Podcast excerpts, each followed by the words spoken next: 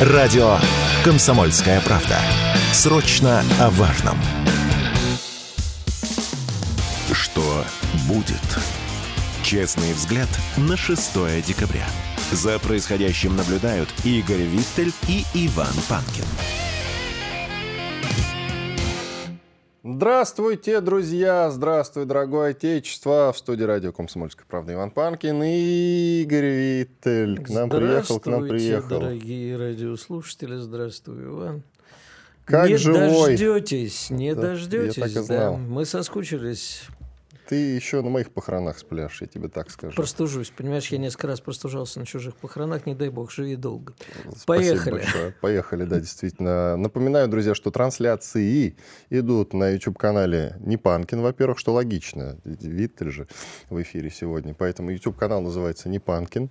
Смотрите нас там, э, лайки ставьте.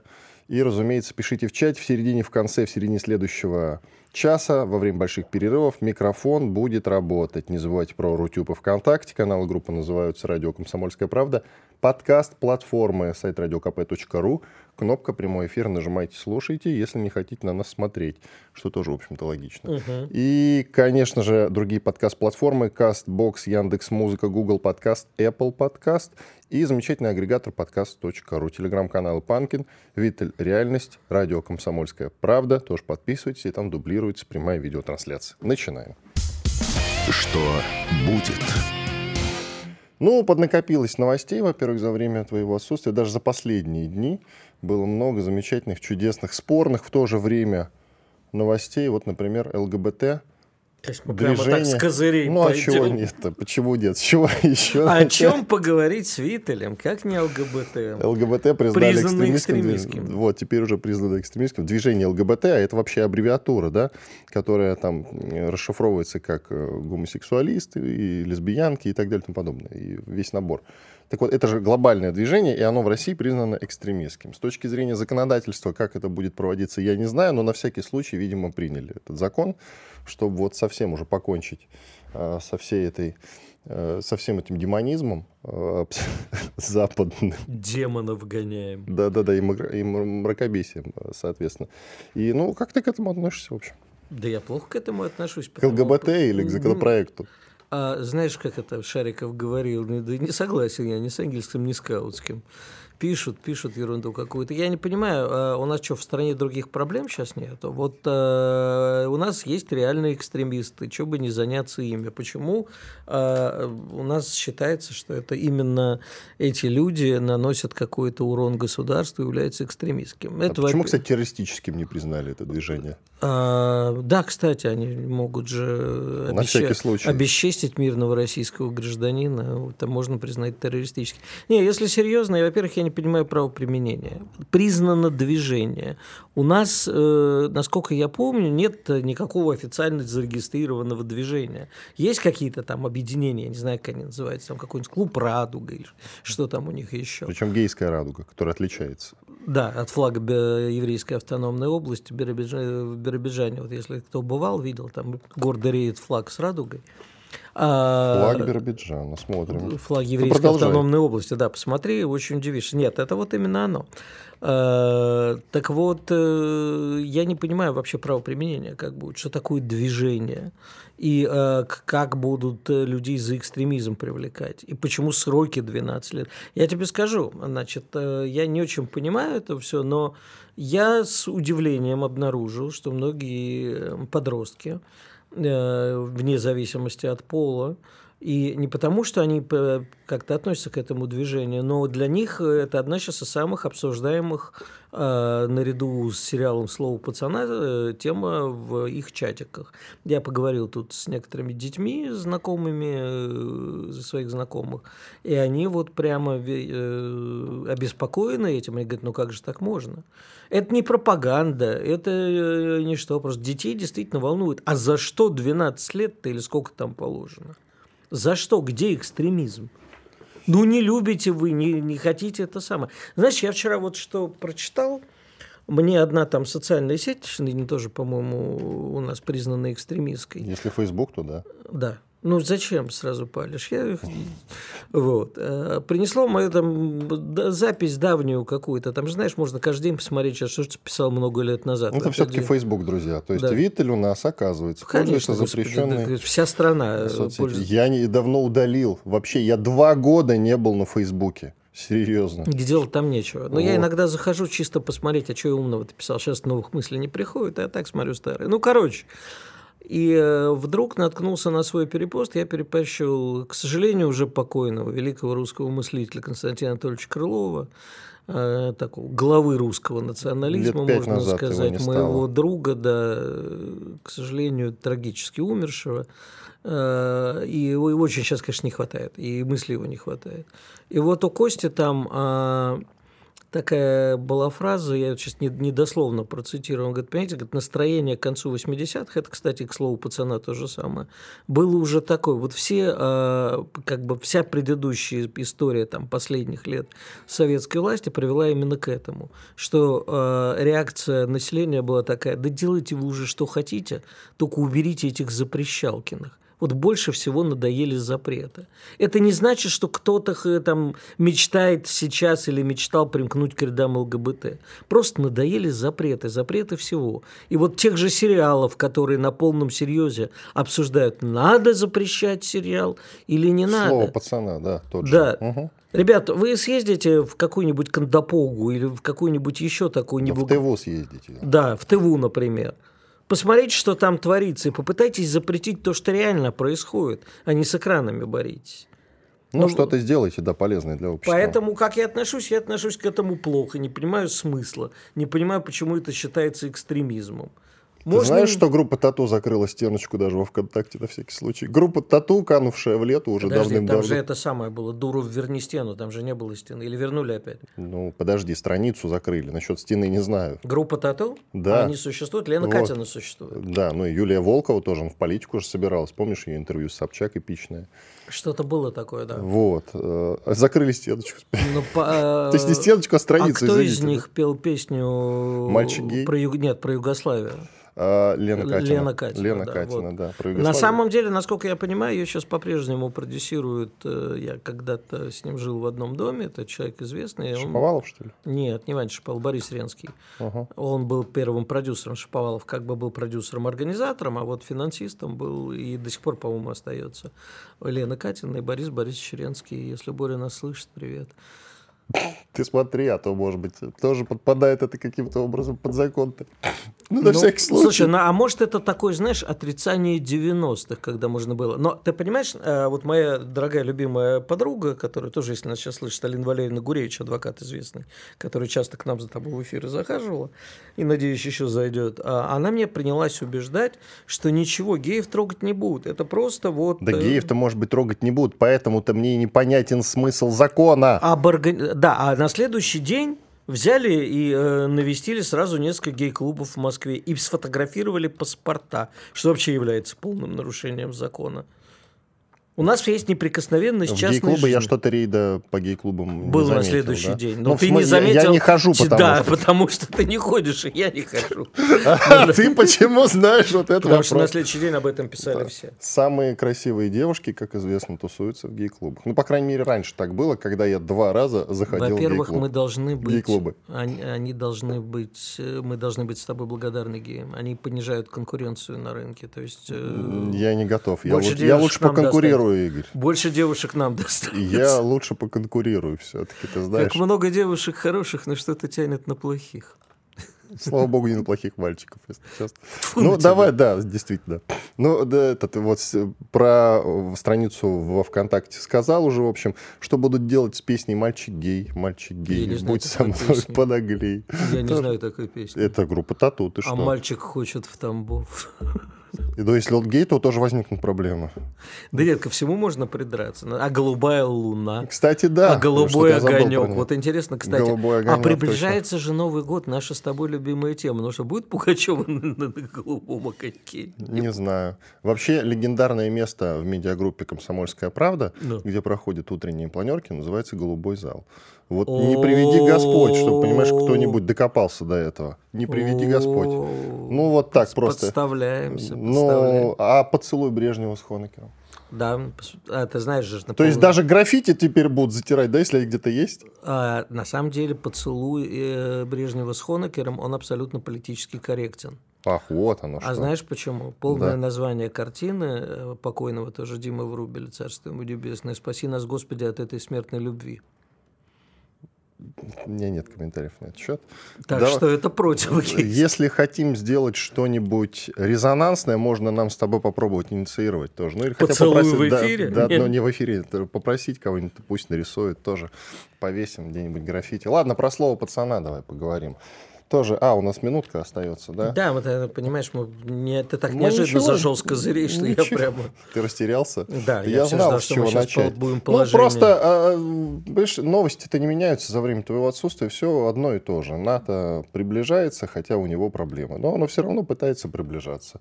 Поговаривали даже, что скоро а, Молдавия или Молдова, кому Сзади как удобнее. приближается. А сзади у них не получится, кстати говоря. Почему? Ну, там, там не очень удобно, на самом деле. Молдавия наш Там глубокий со стороны тыл. Аляски там не очень удобно просто. А, да. Там, ну, так. Подожди, а пока меня не было, мы Аляску еще не вернули. Пока что нет. А мы должны, между прочим, э, как Венесуэла, провести Ну, референдум. пока Может еще и Украину не вернули, Игорь, извини. ну, Господи, и чего я пока хотел. Иван Панкин, Игорь Виттель. Делаем небольшой перерыв. Через две минуты продолжим. Оставайтесь с нами. Радио «Комсомольская правда». Срочно о важном. Что будет? Честный взгляд на 6 декабря. За происходящим наблюдают Игорь Виттель и Иван Панкин. На самом деле, друзья, в эфире программа «Слово пацанов». Вы неправильно нас поняли. Слово пацанов, Иван Панкин, Игорь Виттель в студии радио «Комсомольская правда». Мы продолжаем известный сериал, который прямо сейчас вы можете посмотреть в интернете. «Слово пацана» он называется. Про конец 80-х, начало 90-х. Стык эпох, можно сказать. Ну, подожди, нет там начала 90-х. Вот меня удивляет. Ладно, я еще, подожди, я а- еще не посмотрел. Он же не до конца вышел, не все серии, по-моему. Пять серий пока из восьми, по-моему. Вот. Я жду, пока все выйдут и А посмотрю. скажи мне, во-первых, э, я тут кому-то меня спрашивали, типа... Может быть, в остальных трех сериях есть 90-е, блин. Ну, возможно. Вот. А, Но дело в том, что очень многие, э, видимо, не видя этого сериала, начали писать, что действие происходит в начале 90-х. А Почему А- мы его обсуждаем? Потому что Подо- хотят запретить, друзья. На всякий случай, просто уточняю. Ты знаешь, я вообще не понимаю, почему его все обсуждают. Ну, нормальный, крепкий сериал, хороший. Я посмотрел все пять серий. Ну, конечно, Янковский там бесит, но он меня всегда бесит. А чё за... Младший, друзья, на всякий Младший, случай. А естественно. то вы неправильно поняли. 80-й Вну- Янковский внук, бесит. внук Олега Ивановича, да, Иван Это Янковский. вдруг Янковский бесит Виттеля. Господи, прости. Э, Но дело не в этом. Дело в том, что я вообще не понимаю такую бурную реакцию. А, и э, ты знаешь, э, я, честно говоря, ну, в общем, из своего преподавательского опыта, из преподавательского опыта моих добрых знакомых есть очень хороший э, преподаватель в Иркутске Сергей Шмидт, я его с удовольствием читаю. Наш человек, э, и э, прямо вот мне интересно его всегда читать. Он тут писал о том, что там его студенты не знают о событиях 11-12 года, да, о всех этих манифестациях, болотной Сахарова и прочего, да. Хотя это, в общем-то, недавнее время. Для меня, 11 вид- лет уже прошли. да, для меня, видимо, как для человека, ну, в общем, герои сериала, они помладше меня, им, наверное, сейчас там 48-49, то есть они меня младше почти на 10 лет. И э, для меня, как для человека, который помнит это, э, ну, не был участником событий, потому что я не из Казани. Вот вчера у меня, кстати, если кому интересно, в Телеграме сразу несколько гостей наших эфиров э, сошлись на тему, а было это или не было. Потому, почему? Значит, потому что известный очень гость наших эфиров Георгий Федоров, Алексей Мартынов, тоже политолог, Константин Эдуардович Калачев, мы все как бы из одного района. Ну, плюс-минус в возрасте там. Фё- Федоров ещё. 73-го, да, я искал про него, да, Федоров 73-го года, я 68-го, Костя Калачев меня, по-моему, чуть старше, мы учились в одной школе, но полгода на два, на три старше. И а, был ли- Данилин еще участвовал в вашей дискуссии. Да, но Паша не, не наш, он Марина Рощина, по-моему. по-моему. Нет, Паша из Ясенева вообще. Это не Щитовый, как и по тем временам.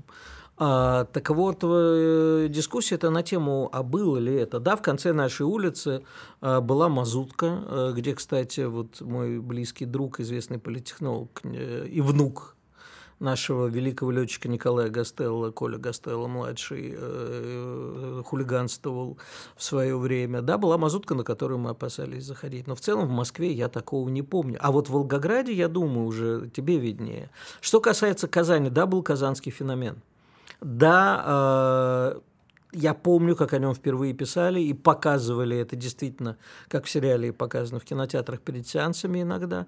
И э, мы были напуганы очень сильно. Я сам в свое время попал э, у трех вокзалов под раздачу казанцевских, которые приезжали бомбить Москву. У них было такое развлечение, тоже в сериале показано. Вопрос, что запретить-то хотят? А, потому что это якобы романтизирует те времена, ну, конечно, а среди подростков. подростковые тусовки нет, угу. этого там близко нету. Это наоборот попытка рефлексии, а Жора Крыжовников, наконец-то наш... Это режиссер. Да, отвлекся от хихоньки-хахоньки. Он, да. он снимал, друзья, вы наверняка многие помните Горько фильм и... «Горько». Да, и не только его. Жора вообще очень хороший, крепкий режиссер. И вот он отвлекся от хихоньки-хахоньки и решил отрефлексировать. Я всегда об этом говорил. Наше поколение, поколение чуть младше, те времена вообще не отрефлексированы. Откуда это взялось, как это взялось? Никакой романтизации подростковой и уличной преступности там нету. Но, понимаешь, у нас... Э, я думаю, что это, знаешь, с чем связано? А, немножко ушли сейчас на задний план э, темы, поскольку, как ты правда говоришь, новостей практически нету. Тема СВО э, уже стала не такой хайповой для наших депутатов и политиков. Надо на чем-то хайпиться. Не вот знаю, она, по-моему, не была для них хайповой, к ну, сожалению. Ну, многие, многие начинали на них хайповать, к сожалению, и нести запредельную чушь. Вот поэтому пошли разговоры. Запретить сериалы, запретить, запретить экстремистское движение ЛГБТ. Им заняться просто больше нечем. Нужно о себе как-то заявить. Понимаешь, про Израиль тоже не особо воспринимается. Ну, поскакали, сказали, проклятый Израиль, расисты убивают наших палестинских братьев. Ну, вяло зашло, вяло, согласись согласись. Да? На какое-то время перебил повесточку текущую, но сейчас уже и на Израиль всем плевать. Нужно чем-то привлекать внимание, тем более под Новый год, когда люди уже озабочены новогодними хлопотами. А тут им запретить, вы что, хотите, чтобы ваши дети вот так на улицах? Да наши дети, к сожалению, и так на улицах. Не в благополучной Москве, но по провинции поездите, увидите, и не страшно. Да я вообще не вижу никакой проблемы. Мы выросли на разных фильмах абсолютно. Никак это не влияло, я думаю, что на нас. Да, и ты знаешь, это сериал... все равно, что ну, насмотревшись 17 это... мгновений, в бригаде была все-таки романтизация какая-то. А, ну, в бригаде... Была, и что, это на кого-то подействовало, повлияло? Я думаю, а, значит, смотри, ролевая модель бандита, я сейчас не про бригаду. Да, конечно. Не из-за сериала из-за того, что вообще образ романтического бандита для провинциального пацана был, конечно, романтизирован, и быстрые деньги, я вот тоже хочу на Бэхе, я хочу, как они заканчивалось это все, пройдитесь по кладбищам, посмотрите на даты рождения, на даты смерти тех, кто там лег. Ну, в принципе, времена к 2002 году, когда сериал вышел, уже изменились. Я не думаю, что как, о какой-то романтизации можно говорить. Вот когда вышел, а, кстати, во-первых, а он в 2002 улицы... вышел? А, да, в 2002 году. Как быстро Я растут думал, дети. Раньше. Не, 21 год спустя прошел уже. Да, да, да. А сериал, ладно, ну там про А ментов, после 17 мгновений весны ты не хотел быть Мюллером или а, Штирлицем? Нет, не хотел быть. Я бы вот я, я бы мог сыграть роль Мюллера без грима, мне кажется. Ты Маленький, мог, лысый. Ты мог бы совершенно спокойно в фильме «Форсаж» сняться. И никакой проблемы в этом не вижу. И играть лысого из «Brazzers». Конечно, в том числе. Почему? А чем не Вин Дизель, друзья? А чем не Вин Дизель? Потом, значит, э, «Бандитский Петербург» романтизировал как-то или нет? Особенно второй, э, который про адвокатов. М? Ночи тишина, павшая навек. Да-да-да. Моя любимая Игорь Корнелюк, песня. да, да. Да, на самом деле я должен сказать, моя настоящая фамилия не Виталя Корнелюк. Понятно. И снять это самое, надеть парик обратно и сказать, что я Корнелюк. Да, слушай, вопрос, э, мне кажется, не в романтике. Вопрос потому, что очень многие из тех, кто сейчас у власти, узнали себя в этих пацанах. Не хочется им это вспоминать. Почему? Ну, потому что, знаешь, как... А, не при... Дела давно минувших дней, предание старины глубоко. Ну, в общем, да. Это и, были 90-е, нам нужно было как-то выживать. каждые большие старые деньги, они всегда выросли из преступлений. Это мы все знаем. Но не хочется вспоминать, потому что, как бы, ну зачем? Мы же тут, знаешь, как в фильме «Жмурки». Я вот тут пока лежал, не вставая, я пересмотрел всего Балабанова. И фильм «Жмурки» А, кстати, тоже можно обвинить в романтизации, потому что там бандиты выглядят гораздо более человечными, и, в принципе, обстебано все со страшной силой. Давай вот что, послушаем э, один комментарий Анны Шафран, известной журналистки, тоже хорошая тема для обсуждения. Мы и потом впоследствии будем возвращаться еще к этому моменту во время сегодняшнего эфира. Слушаем Анну Шафран. Я совершенно замечательный факт, дорогие друзья, совершенно недавно узнала. Теория Чарльза Дарвина, она по-прежнему преподается в школах, она по-прежнему считается основополагающих, по-прежнему именно на этой конструкции выстраиваются а, все остальные отношения, и социальная инженерия происходит. Происхождение видов путем естественного отбора. Это работа Чарльза Дарвина, которая была опубликована 24 ноября 1859 года. Но это не полный перевод этого труда. А полный перевод – звучит следующим образом. Происхождение видов путем естественного отбора или сохранения привилегированных рас в борьбе за жизнь. Вдумайтесь, друзья. Или сохранение привилегированных рас в борьбе за жизнь. То есть тогда еще скромные советские ученые умолчали о полном названии этого труда. А что это за труд? Ну, де-факто это абсолютно евгенический труд, который, собственно, лег в основу той теории, э, которая привела к событиям Второй мировой войны, нашей Великой Отечественной. И мы понимаем, что первый, кстати говоря, евгенический конгресс, он же состоялся не где-нибудь, а в Британии именно Британия была источником вот этой античеловеческой идеологии, которая потом поразила собой, как бацилла, а, всю Европу, из которой мы потом героически боролись. И 27 миллионов жизней наших предков были положены на алтарь победы тогда. И вот мы сегодня и сейчас, получается, руководствуемся этими абсолютно чудовищными и античеловеческими принципами. Ну, наверное, настала пора пересмотреть и эти положения, потому что дальше так продолжаться не может. Пора это осознать и сделать выводы. Анна Шафран, известная журналистка, ну что, Дарвина тоже запрещаем, получается. На Ты знаешь, случай. единственное, что я могу сделать из этого, выводы, которые я могу сделать из этой пламенной речи, что еще не все произошли от обезьян, кто-то в процессе эволюции. Взял я... девушку, обидел. Нет, э, зачем я не могу обижать девушек? Э, а то, знаешь, обидишь девушку в наше время гейм признают. Вот именно. Экстремистом заодно. Но я офигеваю, дорогая редакция, пишет нам в редакцию пятилетняя девочка Маша. Диана Шафран пишет при этом, к сожалению. Все, Дарвина тоже запрещаем. Это потрясающе, на самом деле. Дарвина потом... А, кого еще можно запретить? Давай список всех, сразу составим. Всех. Нас с тобой я, запретят я, за такие разговоры. Всех можно запретить. У каждого человека, понимаешь? А я в свое время уже вывел закон, что э, любого человека можно оскорбли, э, посадить за оскорбление чувств другого человека.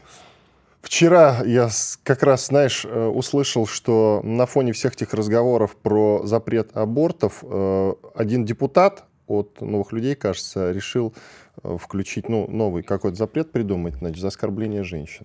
Что, в общем-то, на фоне всего того трендеца, который с нами происходит, может быть и логичен даже. Радио «Комсомольская правда». Никаких фейков, только проверенная информация. Что будет? Честный взгляд на 6 декабря. За происходящим наблюдают Игорь Виттель и Иван Панкин. Возвращаемся в эфир. Иван Панкин, Игорь Виттель. Действительно, телеграм-каналы Панкин, Виттель Реальность и еще и замечательный, который всем рекомендую, Украина.ру. И Константин Киваркян, руководитель этого самого ТГ-канала. Здравствуйте, Константин. Доброе утро. Константин, а вот как вы человек, который, кстати, э, жил на Украине, скажите, пожалуйста, как вы относитесь ко всем этим разговорам про то, что, ну, совсем скоро, вот-вот, деньги уже почти закончились на Украину, и скоро этот коллективный Запад перестанет их выделять. Он Зеленский э, в Сенате даже выступать не захотел, хотя у него была такая возможность, когда они там рассматривали. В Конгрессе. А, в Конгрессе, да, извините. Э, когда они там рассматривали выделение средств, в том числе на Украину. Собирался, собирался, да не собрался. Или вы собрался, как угодно.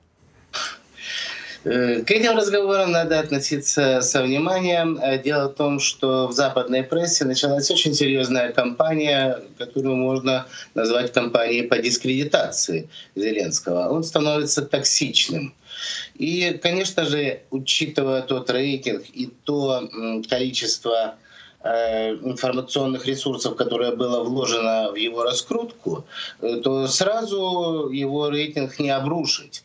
И приходится из-под э, размывать его авторитет на Западе, но мы видим, что этот процесс идет полным ходом. Целая серия публикаций. А тем более сам господин Зеленский дает э, удивительные поводы, э, так сказать, для своей дискредитации. Вот э, упомянутая вами отмена выступления э, перед Сенатом США. И, э, в общем, это очень серьезное нарушение субординации. И здесь, видимо, связано с двумя вещами. Либо его предупредили о провальности этого выступления, и он решил не рисковать. С другой точки зрения, возможно, состояние господина Зеленского настолько нестабильное в свете последних неудач, что его просто нельзя показывать на публике в данный момент. Э, так что и в том, и в другом случае дела господина Зеленского не очень хороши. Ну, вы знаете, Константин, э, мне есть еще и третья, наверное, версия. Она, конечно, скорее э, юмористическая, потому что я помню такой старый анекдот, я думаю, вы его помните, времен там, 70-х, 80-х, бреж, брежневских времен, э, когда человека задерживают за то, что он раздавал листовки у Кремля, а там просто чистые листы бумаги. Говорит, ну, там же ничего не написано. Говорит, ну и так все понятно. Так вот, э, видимо, Зеленскому просто нового сказать нечего. А насчет того, что вот э, сливают Зеленского, то у меня к вам вопрос уточнения. А, собственно, Зеленского или Украину? Я не думаю, что Украину. Украина нужна для того, нужна для геополитического э, для э, атаки на Россию, и эта ее роль сохраняется. А вот господин Зеленский, возможно, перестал ловить мышей, и вопрос его э, замены становится все более актуальным. Дело в том, что Э, раньше это подавалось как борьба демократии против автократии, а между тем э, Зеленский запретил практически все оппозиционные партии. О гонениях на православную церковь тоже на Западе хорошо знают. Кроме того, э, его замашки начинают вызывать большое подозрение в его ну, скажем так, психической устойчивости. В то же время фигура Залужного — Э, это достаточно популярно как внутри Украины, так и вовне ее. А вопрос смещения Зеленского, если такой вопрос станет, э, поскольку он отменил выборы, то, это, то сместить его можно только каким-то нестандартным путем, то вопрос смещения Зеленского — это вопрос армейского командования. Соответственно, рассматриваются наверняка любые варианты. Недаром оживились э, такие герои вчерашних дней, как Кличко, Порошенко. Но, по идее, с политтехнологической точки зрения должна быть новая фигура, и фигура достаточно авторитетная внутри страны. Поэтому мы и видим стремление офиса президента придавить Залужного всеми возможными и невозможными способами. Но а, давайте все-таки посмотрим на то, что Запад э, раскручивал э, и с помощью своих известных пиарщиков э, фигуру Зеленского именно в свое время, потому что Зеленский – это хорошая медийная игрушка. Его можно действительно подраскрутить. Он стал популярен, имидж его в вечной зеленой футболке тоже стал популярен на Западе. А показать вместо этого, там, уж я надеюсь, что никто из военных это не воспримет э, на свой счет, но показать э, западной публике сейчас сапоги, так называемые. В общем, это эмоционально вряд ли у них, вот с точки зрения маркетолога, могу сказать, вряд ли это у них вызовет какой-то эмоциональный отклик. Залужный для них не бренд, а Зеленский бренд. Поэтому это тоже очень опасно. Ну и э, я думаю, что, конечно, э, шансы Порошенко, уж тем более... А кто там еще, кстати, остался, да? Кличко, а, Кличко, да. Кличко. А куда делся Тигнебок и Яценюк? Нет, я, э, я просто в свое... Я почему оговорился, да, я в свое время предложил во время Майдана создать Тигнебоку, Яценюку и Кличко партию Тигни и Яичко. Но вот они как-то не прислушались. Ну, что касательно Яценюка и Темневока, то э, Яценюк, как известно, пребывает в основном в Соединенных Штатах, где спокойно проживает нажитые непосильным трудом миллиарды. Не а, будем завидовать ему. А Терневок э, считается, что находится где-то на передовой, но, по-моему, на передовой его никто не видел, кроме нескольких фотографов, которые давали эти утечки в прессу. Что касательно Залужного и Зеленского их противостояния, я бы исходил из того, что Западу рано или поздно придется из украинского кейса выпутываться. И здесь, возможно, ситуация, когда э, наши западные партнеры просто инспирируют э, свержение Зеленского, и мы помним, что он демократ, зеленой майки, защитник всех наших свобод, и тогда в случае вот этого инспирированного переворота у Запада появится хороший повод выйти из игры, заявив, ну вот когда был демократ, когда мы боролись совместно с э, Путиным, вот тогда мы поддерживали его Украину поддерживали. А вот сейчас, видите, совершился переворот, какой-то не очень легитимный. И, наверное, нет смысла поддерживать Украину в противостоянии. Все-таки Украину. Да, вот в такой вот э, ситуации. И мы, конечно, будем помогать, но сначала пускай докажут свою легитимность. И вот, вот это в этом вязком болоте противоречий постепенно Совет ходить. Да. А скажите, пожалуйста, Константин, а вы ни разу не упомянули самый популярный, ну не в нашей синагоге отходняк, а в ихней, это господин Арестович. Я, кстати, сегодня с удивлением узнал, что он, оказывается, не на Украине уже. Нет, нет, а нет. Он, он давно выехал, причем никто не знает, и многие задаются вопросом, в том числе Шарит задается вопросом, а как это он выехал из Украины, действительно? Ну, дело не в этом. Вопрос, а, собственно, э, очень многие говорили, в том числе и мы с Иваном это всерьез обсуждали, это возможность именно его прихода. Не, ну, ну в Соединенных Штатах Америки он был, участвовал там на этих завтраках открытых и закрытых, в том числе в Белом доме, и не в очень белом Покормили тоже хоть? Не знаю, не знаю. Так не что скажете, Константин? Э, я исхожу из того, что господин Арестович не столько самостоятельная политическая фигура. А там есть самостоятельные все-таки? То есть, то есть самостоятельные есть? А он таран, который, собственно говоря, бьет по рейтингу Зеленского внутри страны. Арестович популярен. Он э, логичен в своих построениях, даже когда врет. И, э, собственно говоря, мы можем наблюдать, что его довольно планомерная работа идет по нарастающей. То есть если сначала он начинал с легкой критики Зеленского, то сейчас он просто разносит в пух и прах все, что происходит на Украине, включая сакраментальный вопрос, а за ту ли команду мы играем. Здесь расчет, как мне представляется, на э, сбор остатка электората русскоязычного по Украине. Такие люди есть, и люди здравомыслящие, и скептично настроенные. Но ввиду отмены выборов, о чем уже официально задекларировано. Теперь его роль вот просто слона в посудной лавке. Он будет уничтожать Зеленского всеми доступными способами, а вот кто уже воспользуется вот его э, наработками, надо смотреть. Ну, кто там вот из кандидатов, кого вы лично можете выделить, скажите, пожалуйста, чтобы мы ориентировались на это знание как на знамя. Кто следующий? Ну, Банковое это проклятое место, все об этом говорят. Это тот самый случай, когда знал бы прикуп, жил бы в Сочи.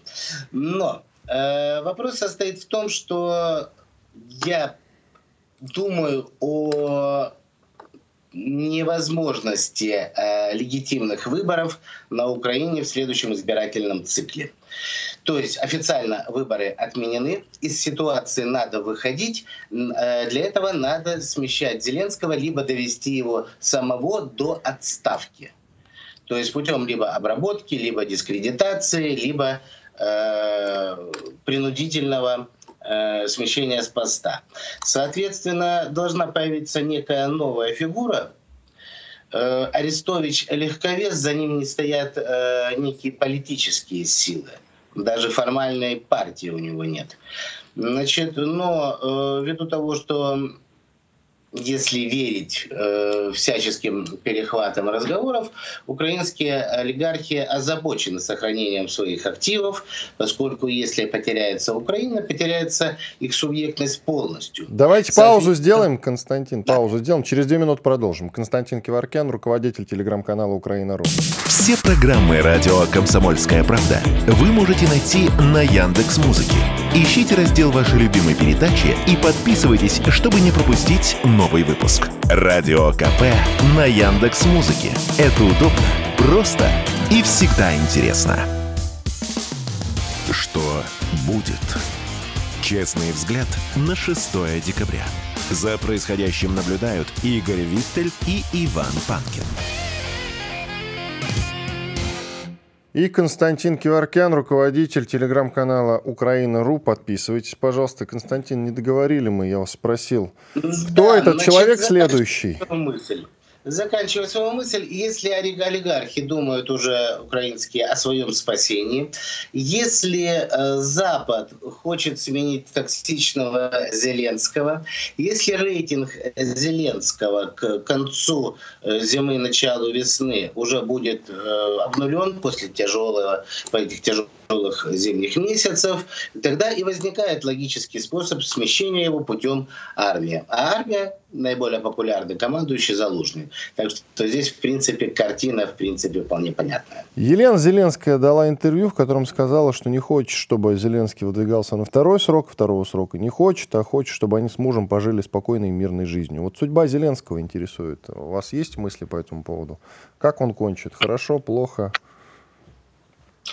Господин Зеленский сейчас играет на собственную жизнь, на собственный скальп. И, конечно же, ставки для него лично чрезвычайно высоки. И если он с, со своими нажитыми богатствами, а он человек очень небедный, э, получит почетную эмиграцию или ссылку где-нибудь в Лондоне, для него это будет э, очень э, хороший вариант. Другое дело, что он слишком много знает, и его уход из жизни, который всегда можно свалить на Россию, на козни каких-то внутренних противников, э, он э, решит чрезвычайно многие проблемы с компроматом, с теми коррупционными схемами, которые на Украине использовали не только местные царьки, но и многие западные структуры. Э, Поэтому понимая искреннее желание Елены Зеленской спасти своего мужа, э, и будем надеяться, что в какой-то степени мы не являемся же людоедами, что удастся его э, спасти для последующего суда. Вот суда, который должен быть законным, справедливым, с раскрытием всех преступлений. Константин, а чего там, кстати, с Коломойским? Раз уж вы про олигархов заговорили. Куда движется? Господин Коломойский, как я могу понимать, это некая была сакральная жертва для того, чтобы американские партнеры украинского режима ну что-то хотя бы дали э, в обмен. Э, Господин Коломойский имеет уголовное дело в США, они требуют его выдачи. С другой точки зрения, тот же Коломойский имеет огромное количество компромата, да и я могу не исключать вариант э, личной симпатии господина Зеленского к господину Коломойскому. Все-таки они проработали много... Осторожно, у нас теперь Есть. это принято э, призвано считать экстремизмом, поэтому не Что именно? личные симпатии между А. двумя мужчинами. А, вот оно что. Это тонко. Симпатии в хорошем смысле этого слова. Значит, и э, вполне возможно, что его сейчас вот этим публичным процессом уберегают от выдачи США. Мы тут сначала с ним сами разберемся, он обокрал украинский народ, а потом мы обязательно его вам выдадим. Но потом, когда это уже предмет, предмет отдельных переговоров.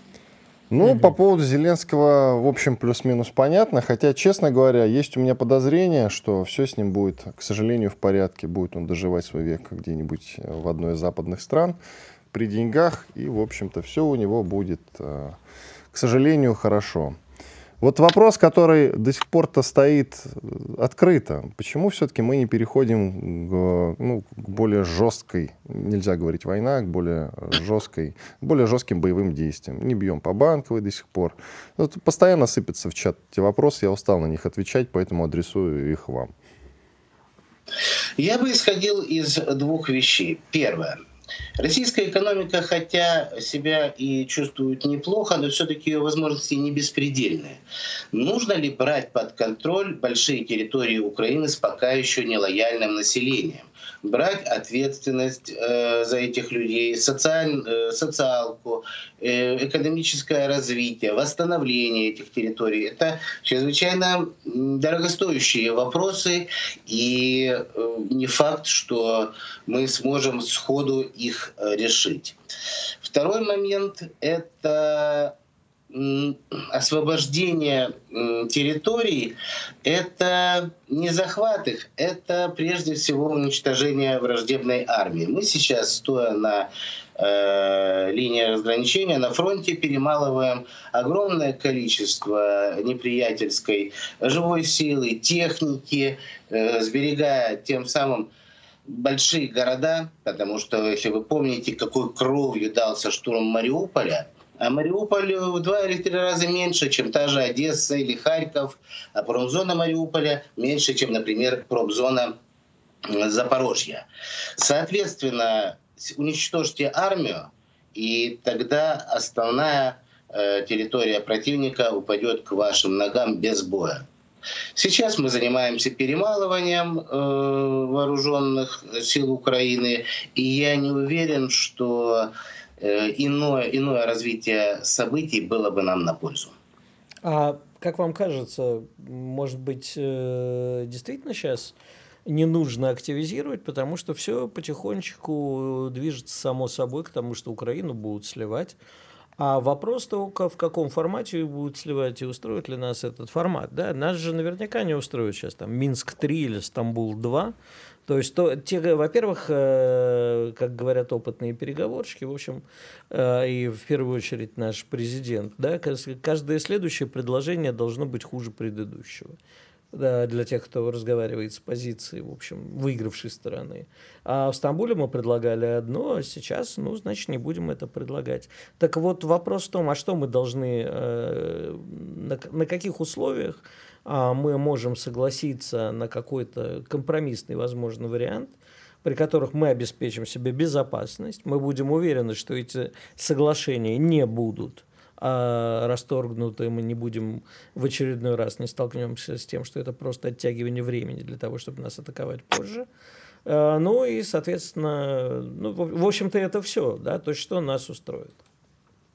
Я исходил бы из того, чтобы надо вот эти позиционные бои, которые мы ведем, продолжать, но э, поддавливать противника.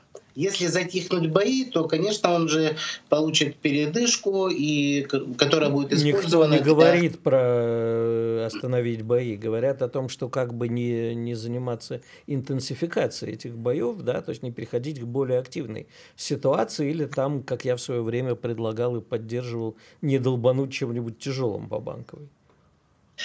Но вот поддавливая эти бои и ухудшая условия противостоящей стороне, наверное, можно было бы исходить из Украины разных скоростей. То есть есть э, регионы, русскоязычные регионы, э, которые мы традиционно называем Новороссией, которые являются важным фактором обеспечения э, территории основной России, куда входит, безусловно, Одесса и отсечение Украины от Черного моря, то есть это Херсон, это Николаев, это возвращение заявленных территорий, которые, согласно референдуму, уже являются частью России, это упомянутый Херсон, Запорожье, оставшаяся часть ДНР, ЛНР практически освобождена.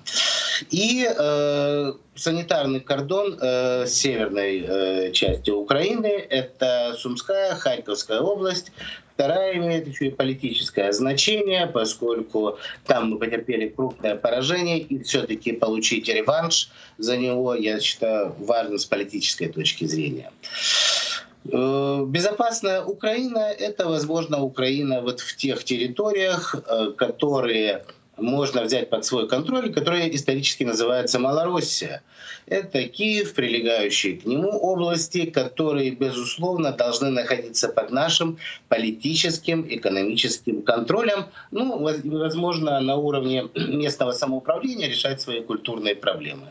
Что делать с Западной Украиной? Это, конечно, вопрос отчасти возможной сделки с э, восточноевропейскими странами, либо вопрос прямой оккупации. Но и тот, и другой вариант, конечно, довольно сложные в э, политическом смысле.